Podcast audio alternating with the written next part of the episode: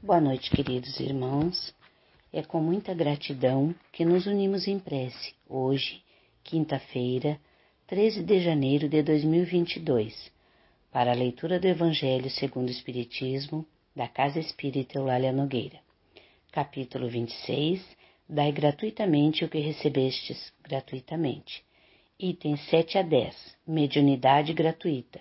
Pedindo a Deus, a Jesus, aos amigos espirituais, que nos ilumine, abençoe e intua sempre das melhores palavras, atitudes para com todos que de nós se aproximarem. Mediunidade gratuita.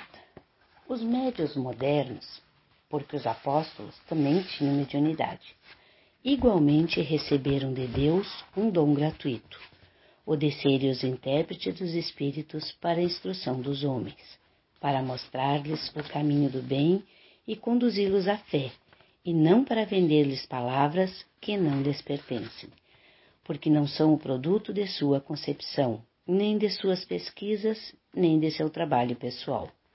Deus quer que a luz alcance a todos, não quer que o mais pobre dela seja deserdado e possa dizer: Eu não tenho fé, porque não pude pagá-la.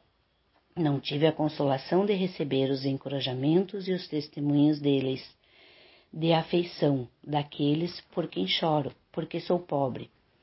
Eis porque a mediunidade não é um privilégio e se encontra por toda parte. Fazê-la pagar seria, pois, desviá-la da sua finalidade providencial.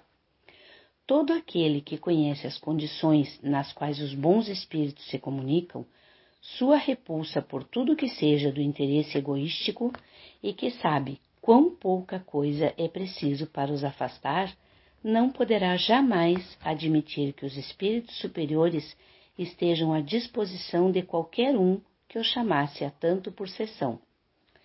O simples bom senso repele um tal pensamento. Não seria também uma profanação evocar a preço de prata os seres que respeitamos ou que nos são caros?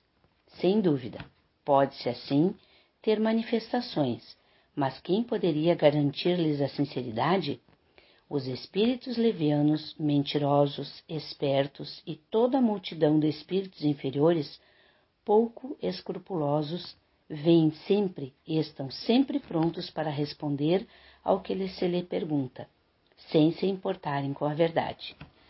Aquele, pois, que quer comunicações sérias, deve primeiro pedi-las seriamente, depois se esclarecer sobre a natureza das ligações do médium com os seres do mundo espiritual. Ora, a primeira condição para se conciliar a benevolência dos bons espíritos é a humildade, o devotamento, a abnegação, o mais absoluto desinteresse moral e material.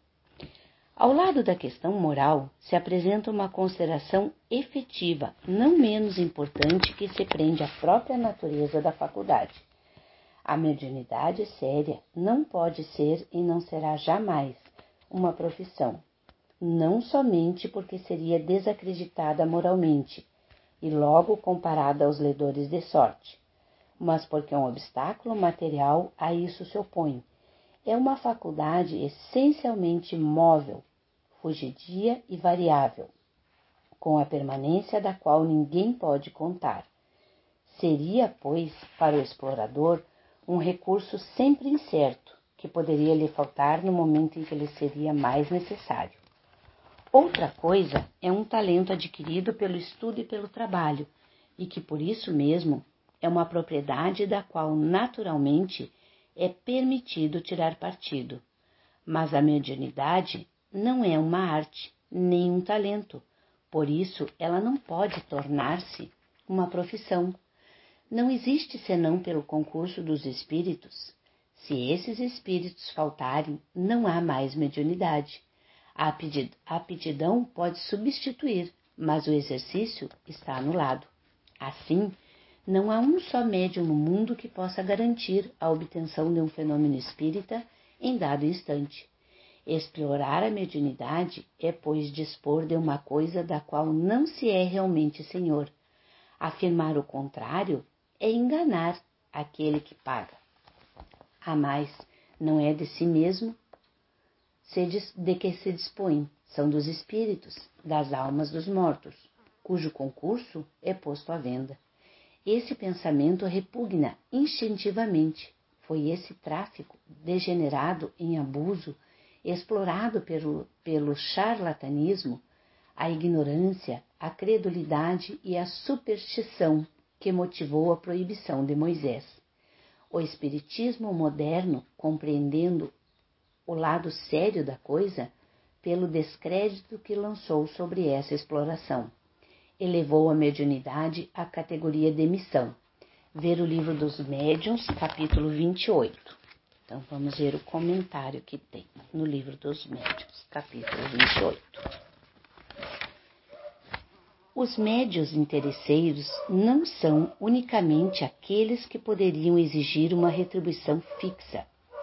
O interesse não se traduz sempre pela, pela esperança de um ganho material mas também pela intenção ambiciosa de toda natureza sobre as quais se pode apoiar esperanças pessoais. Aí está ainda um flanco que sabe muito bem agarrar os espíritos zombeteiros e o qual aproveitam com uma habilidade. Uma astúcia verdadeiramente notável, embalando com esperançosas ilusões aqueles que assim se colocam sob sua dependência. Em resumo, a mediunidade é uma faculdade dada para o bem e os bons espíritos se afastam de quem quer que pretenda fazer deles estribo para alcançar o que quer que seja, que não responda aos objetivos da providência.